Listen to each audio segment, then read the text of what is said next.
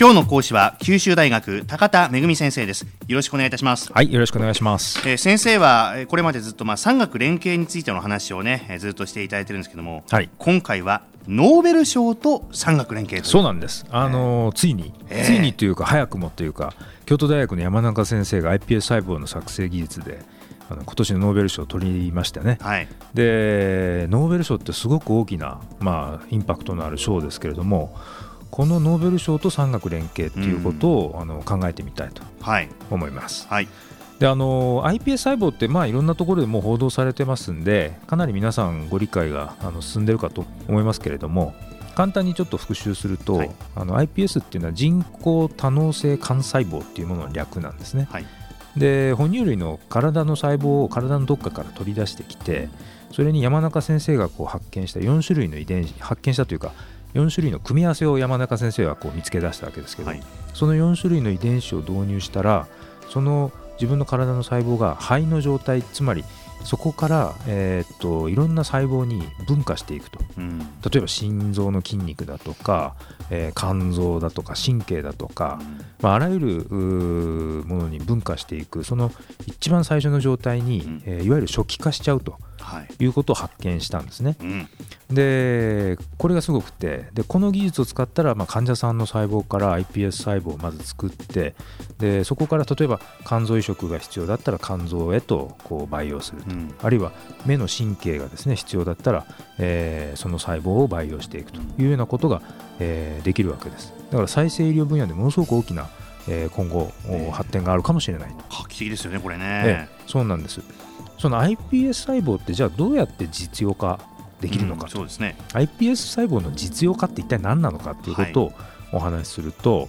えー、とこれはですね大きく2つあるんです。で1つはですね、えー、いわゆるリサーチツールというですね実験用のいろんな資料として使うことができる実験用の、はい、はい、実験用です。でこれはですね例えばあの医薬品ですね薬を使っ作ったりあるいはまあ例えば化粧品を開発したりとまあ、そういう時に、えー、いろんなその薬だとかの元になる物質の安全性とか、うん、あるいはその効能ですね、えー、本当に肌のシワが伸びるのかとか、うん、まあそういうことをですね、えー、明らかにしようとするときにどうしたってやっぱり人の細胞とか組織を使って実験やんなきゃいけないんですね。はい、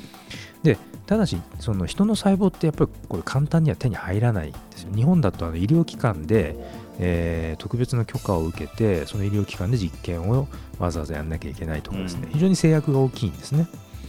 で iPS 細胞をじゃ使うとですねで使って目的のその細胞っていうのをこう培養していけば、えー、実験用の人細胞っていうのがこの供給的な面で問題があるのをこれを解決できる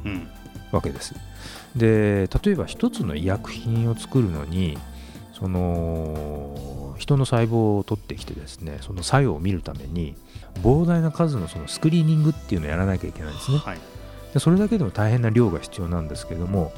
これは iPS 細胞でその作成したその人の細胞を使って効率よくスクリーニングやなんかができるようになるとなるほど。えこういうこう実験用のですね使い方が一つあると、はい、でもう一つなんですけどこれはあのもうよく言われている再生医療とそうですね、えー、いう分野なんですね、うん、例えば病気とか事故で失ったその体の一部をその患者さんからですね、えー、の iPS 細胞を作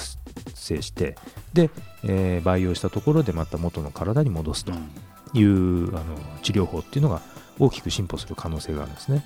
で例えばその白血病の治療には骨髄移植って必要ですけど、はい、その骨髄を、えー、増やしたりですね、うん、あるいは、えー、視力を失った方が自分の視力を回復させるためにその網膜をですね、うん、えー、培養してそれをこう移植するとかですね。まあ、重い心臓病の人が心臓のこう筋肉をですね、えー、移植するとか、うん、そういうことが必要なんですけれども、はい、現状まだこう移植っていうのはそのドナーの数がすごく限られていてドナーが現れないために、まあ、残念ですけど命を失ってしまう患者さんって多かったんですね。でそれをこの iPS 細胞っていうのはあの解決できるんじゃないかと。これ待ち望んでる方多いでしょうね。そうなんですね。で山中先生ってですねもともと整形外科のあの臨床医だったんですね。はいあの話によるご本人によるとあの手術が下手で僕はあの邪魔中と呼ばれていたと。でお前邪魔だからもうどいてろと言われるぐらい、えー、手術が下手だったっていうことで、うん、まあそれが理由もあって、えー、山中先生って途中で基礎研究の方に道を変えたんですけれども、うん、それでノーベル賞を結果的に受賞されたとい。うことなんですね。うん、でもともとがやっぱりそういう臨床医からスタートされているのでなんとかその目の前の患者さんを救いたいと。いう思いがすごくやっぱり強くってですね。ですので iPS でノーベル賞を受賞したのは嬉しいけれどもこれはあのスタートであってこれからが本番なんだということをですねおっしゃってるんです、はい、でやっぱり優れた技術でもですねそうやって実用化されて実際にその患者さんが助からないと意味がないんだとい。うことはですね山中先生は非常に強く意識してらっしゃるんですね。だからあの産学連携っていうことでこれからその実用化っていうのをどんどん進めていかなきゃいけない、うん、というような、まあ、状況なんですね。うん。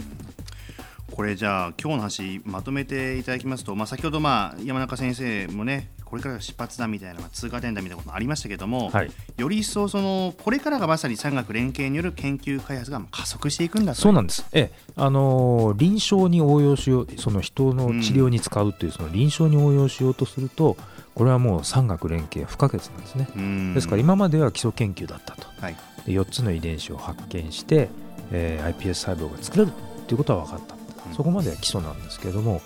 じゃあ作った iPS 細胞をどうやって、えー、患者さんの治療に使うかっていうのはここはもう産学連携の世界になってくるわけですね。うんということで、まあ、次回はでは産学連携の観点からどんなことを行う必要があるかというのをじゃあお話しいただければと、はい、よろしくお願いします。はい、わかりました。えー、今朝は九州大学高田恵先生でした。ありがとうございました。はい、ありがとうございます。